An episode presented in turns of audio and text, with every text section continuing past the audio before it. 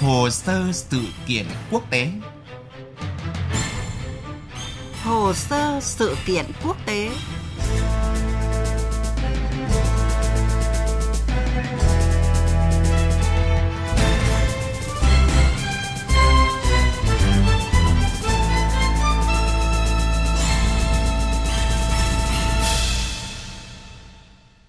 Kính chào quý vị và các bạn đang nghe chương trình Hồ sơ sự kiện quốc tế. Thưa quý vị và các bạn, chính quyền của Tổng thống Mỹ Joe Biden vừa công bố chiến lược mới tại Bắc Cực khi khu vực quan trọng này đang chịu những tác động ngày càng nghiêm trọng từ biến đổi khí hậu và sự cạnh tranh quốc tế gia tăng. Như vậy, lần đầu tiên kể từ năm 2013, Mỹ đã cập nhật bản chiến lược liên quan đến khu vực nhiều tiềm năng này, đặt ra các ưu tiên quốc gia mới trong 10 năm tới. Không chỉ vậy, động thái này còn đang hâm nóng cuộc cạnh tranh địa chiến lược với Nga và Trung Quốc, vốn cũng đang tăng tốc hiện diện và ảnh hưởng tại Bắc Cực. Nội dung của chiến lược mới của Mỹ tại Bắc Cực có gì đáng chú ý? Chương trình hồ sơ sự kiện quốc tế hôm nay sẽ đề cập nội dung này. Theo tài liệu về chiến lược mới do Nhà Trắng công bố, Bắc Cực với hơn 4 triệu dân có nguồn tài nguyên thiên nhiên phong phú và hệ sinh thái độc đáo đang trải qua một sự chuyển đổi mạnh mẽ. Với tình trạng biến đổi khí hậu, sự chuyển đổi này đặt ra những thách thức về sinh kế tại đây, đồng thời mở ra các cơ hội kinh tế mới và có thể thúc đẩy cạnh tranh chiến lược giữa các quốc gia. Chiến lược mới của Mỹ bao gồm 4 trụ cột chính, an ninh, biến đổi khí hậu và bảo vệ môi trường, phát triển kinh tế bền vững và hợp tác quốc tế. Chiến lược này cũng đề cập cuộc cạnh tranh chiến lược ở Bắc Cực gia tăng với các nhân tố như Nga, Trung Quốc. Theo Nhà Trắng, Mỹ cũng đồng thời tìm cách thiết lập vị thế của Mỹ để vừa cạnh tranh hiệu quả vừa quản lý căng thẳng. Ngoại trưởng Mỹ Antony Blinken đưa ra tuyên bố khi đề cập chiến lược mới về Bắc Cực. Bắc Cực có tầm quan trọng trong chính sách đối ngoại và an ninh của Mỹ. Chúng tôi sẽ tiến thêm một bước trong việc định hình tương lai khu vực này bằng việc công bố chiến lược quốc gia mới cho Bắc Cực, cập nhật phiên bản năm 2013. Ưu tiên cao nhất là bảo vệ đất nước, người dân và an ninh tại Bắc Cực, ngăn chặn các mối đe dọa, giảm thiểu nguy cơ xung đột ngoài ý muốn bằng việc phối hợp với các đồng minh và đối tác của chúng tôi. Increase cooperation and communication and reduce the risk of unintended conflict. Bắc Cực là nơi đặt các cơ sở phòng thủ tên lửa, radar, trạm cảnh báo sớm và những tài sản quốc phòng khác của Mỹ, trong đó có các đơn vị thuộc Bộ Tư lệnh phương Bắc, Bộ Tư lệnh châu Âu và Bộ Tư lệnh Ấn Độ-Thái Bình Dương. Cách đây hai tuần, Bộ Quốc phòng Mỹ thông báo khởi động quá trình thành lập văn phòng chiến lược Bắc Cực và khả năng chống chịu toàn cầu để tăng cường năng lực của quân đội. Đồng thời, chính quyền Tổng thống Joe Biden mới đây cũng công bố kế hoạch cử một đại sứ riêng cho Bắc Cực. Với những tiềm năng vượt trội, việc tiếp cận Bắc Cực hứa hẹn mang lại nhiều lợi ích về địa chính trị và kinh tế cho các quốc gia quan tâm. Đặc biệt, cường quốc số một thế giới luôn xem Bắc Cực là khu vực có vai trò chiến lược quan trọng trong việc bảo vệ an ninh quốc gia và thực hiện các lợi ích kinh tế cũng như quân sự của nước này, như khẳng định của Giám đốc hoạt động không gian của lực lượng hàng không vũ trụ Mỹ, tướng John Raymond rằng Bắc Cực thực sự là địa hình quan trọng đối với chúng tôi. Thưa quý vị và các bạn, hiện có 6 quốc gia bao quanh Bắc băng Dương gồm Nga, Canada, Mỹ, Đan Mạch, Na Uy và Iceland. Bắc Cực là một trong những khu vực cuối cùng còn sót lại chưa được khai thác của thế giới. Tuy nhiên, dù là một vùng đất có tính chất hoang mạc, khí hậu khắc nghiệt và rất ít người sinh sống, nhưng đây lại là nơi ẩn chứa nhiều lợi ích về kinh tế, thương mại, quân sự và an ninh khiến cho Bắc Cực đã và đang trở thành tâm điểm trong cuộc cạnh tranh ảnh hưởng giữa các cường quốc với việc nhiều nước đưa ra các bản định hướng chiến lược với Bắc Cực trong những năm gần đây.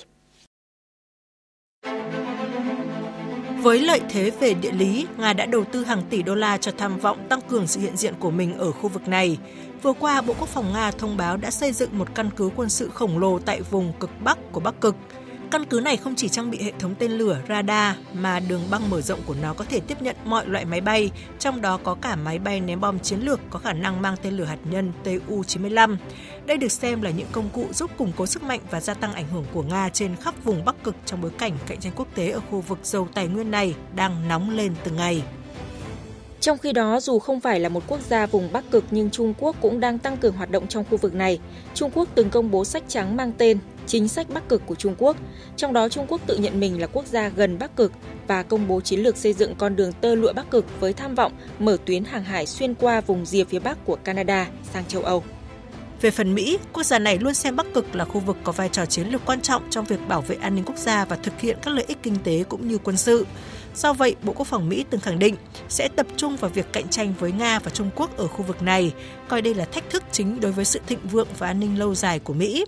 Năm ngoái, Bộ Quốc phòng Mỹ công bố tài liệu mang tên Giành lại quyền thống trị Bắc Cực nhằm đảm bảo ưu thế quân sự của Washington ở khu vực này. Gần đây, nhiều nước nằm xa Bắc Cực như là Ấn Độ, Hàn Quốc, Nhật Bản cũng quan tâm đến vùng đất băng giá này. Hàn Quốc là một trong số các quốc gia đầu tiên ban hành tài liệu chính thức về chính sách Bắc Cực. Trong tài liệu này thì Hàn Quốc tuyên bố sẽ là một trong những quốc gia dẫn đầu trong việc mở ra một tương lai bền vững cho Bắc Cực. Về phía Nhật Bản, từ năm 1998, nước này trở thành nhà tài trợ cho Trung tâm Nghiên cứu Quốc tế về Bắc Cực thuộc Đại học Alaska của Mỹ. Thưa quý vị và các bạn, theo các chuyên gia thì hơn 20 năm tới, khu vực Bắc Cực được dự báo sẽ không còn băng vào mùa hè và thực trạng lớp băng ở Bắc Cực mỏng đi nhiều trong những năm qua là lời cảnh báo hiện hữu đối với những tác động của biến đổi khí hậu. Thế nhưng ngoài những tác động tiêu cực của hiện tượng nóng lên, có lẽ điều mà chúng ta cần lo ngại hơn là sức nóng của cuộc chạy đua vũ trang, thậm chí là xung đột quân sự ở khu vực Bắc Cực có thể xảy ra giữa các cường quốc. Chính vì thế mà trong bản chiến lược mới của Mỹ về Bắc Cực đã có nhiều sự điều chỉnh nhằm phù hợp với môi trường an ninh và chính trị hiện nay.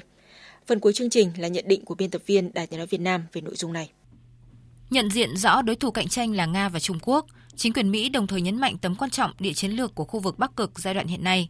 rằng Moscow thời gian qua đã tăng chi tiêu đáng kể cho các dự án phát triển kinh tế và hiện diện quân sự tại đây, bao gồm cả các căn cứ quân sự và sân bay, các hệ thống tên lửa phòng thủ tấn công cũng như nâng cấp hạm đội phương Bắc, tăng cường quy mô, tần suất các cuộc tập trận quân sự trong khu vực. Mỹ cũng lưu ý rằng Bắc Kinh đã tăng gấp đôi đầu tư vào khu vực này trong vòng một thập kỷ qua, bao gồm một hạm đội tàu phá băng, tăng cường hoạt động quân sự, tham gia các khóa tập huấn tích hợp ứng dụng quân sự và tình báo. Giới quan sát bình luận, Trung Quốc là quốc gia duy nhất không thuộc khu vực Bắc Cực được đề cập trong chiến lược mới của Mỹ. Nếu như trong các báo cáo trước đó, kể cả của Bộ Quốc phòng, phía Mỹ vẫn thận trọng cho rằng Trung Quốc có khả năng tăng cường hoạt động quân sự hoặc tìm kiếm lợi ích chiến lược tại Bắc Cực, thì nay các tuyên bố đã khẳng định chắc chắn những điều này. Rằng Bắc Kinh đã đẩy mạnh nghiên cứu dân sự cho mục đích tình báo và quân sự. Chưa hết, chiến lược mới của Mỹ cũng giống như trước, đều không công nhận tuyên bố của Trung Quốc là một quốc gia cận Bắc Cực – rằng Mỹ vẫn coi Trung Quốc chỉ là một quốc gia không thuộc khu vực này mà thôi. Đồng nghĩa, tín hiệu này cũng báo hiệu rằng chính quyền Bắc Kinh có lẽ sẽ phải đối mặt với một mặt trận Bắc Cực rất khác. Tất nhiên, sẽ không hề có sự chào đón từ phía Mỹ, đặc biệt khi Washington đang muốn tái hiện diện mạnh mẽ tại khu vực này. Theo giới quan sát, cuộc xung đột Ukraine đang khiến cho các cơ chế hợp tác cũng như động lực mục tiêu của các nước tại khu vực Bắc Cực thay đổi đáng kể. Sau khi Phần Lan và Thụy Điển gia nhập NATO, căng thẳng ở biển Baltic leo thang, dự kiến sẽ kéo dài sang khu vực Bắc Cực.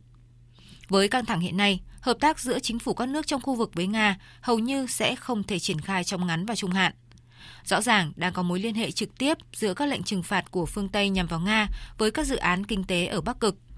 Thể hiện là mới đây, dòng khí tự nhiên hóa lỏng hàng đầu của Nga, Arctic NNG2 đã phải đối diện với không ít trở ngại do các đối tác phương Tây rời khỏi liên doanh với tập đoàn Novatec của Nga. Với nội bộ nước Mỹ, tình hình cũng không sáng sủa hơn, không ít rào cản khó khăn cũng đang đặt ra với chính sách Bắc cực mới. Như thường lệ, bất cứ chính sách đối ngoại lớn nào của Mỹ cũng sẽ phụ thuộc vào việc chính phủ có thể cân đối tài chính để đáp ứng các mục tiêu đã đặt ra hay không. Như trong trường hợp của lực lượng bảo vệ bờ biển Mỹ, suốt một thập kỷ qua, vấn đề ngân sách vẫn là rào cản đối với dự án cải tổ hạm đội tàu phá băng đã già cỗi của lực lượng này. Kể cả nếu như ngay lập tức được thông qua và cấp đủ kinh phí, tàu phá băng mới đầu tiên của Mỹ sẽ chỉ có thể đi vào hoạt động sớm nhất là năm 2026. Hơn nữa, chiến lược Bắc Cực mới chỉ thông báo về mặt nội dung hoạt động mà chưa tính tới các bước triển khai cụ thể ra sao trong khuôn khổ các nhánh khác nhau trong chính quyền Mỹ. Vì thế, nếu muốn chiến lược Bắc Cực được triển khai đúng như kỳ vọng, nội dung này sẽ phải chi tiết và cụ thể hơn trong các kế hoạch tiếp theo của Bộ Quốc phòng cũng như lực lượng bảo vệ bờ biển Mỹ. Nếu không, tuyên bố vẫn chỉ là tuyên bố và Mỹ sẽ khó có thể tăng tốc trong cuộc cạnh tranh tại khu vực Bắc Cực địa chiến lược hiện nay. Những thông tin vừa rồi cũng đã kết thúc chương trình hồ sơ sự kiện quốc tế hôm nay. Chương trình do biên tập viên Thanh Huyền biên soạn và thực hiện. Cảm ơn quý vị và các bạn đã chú ý lắng nghe.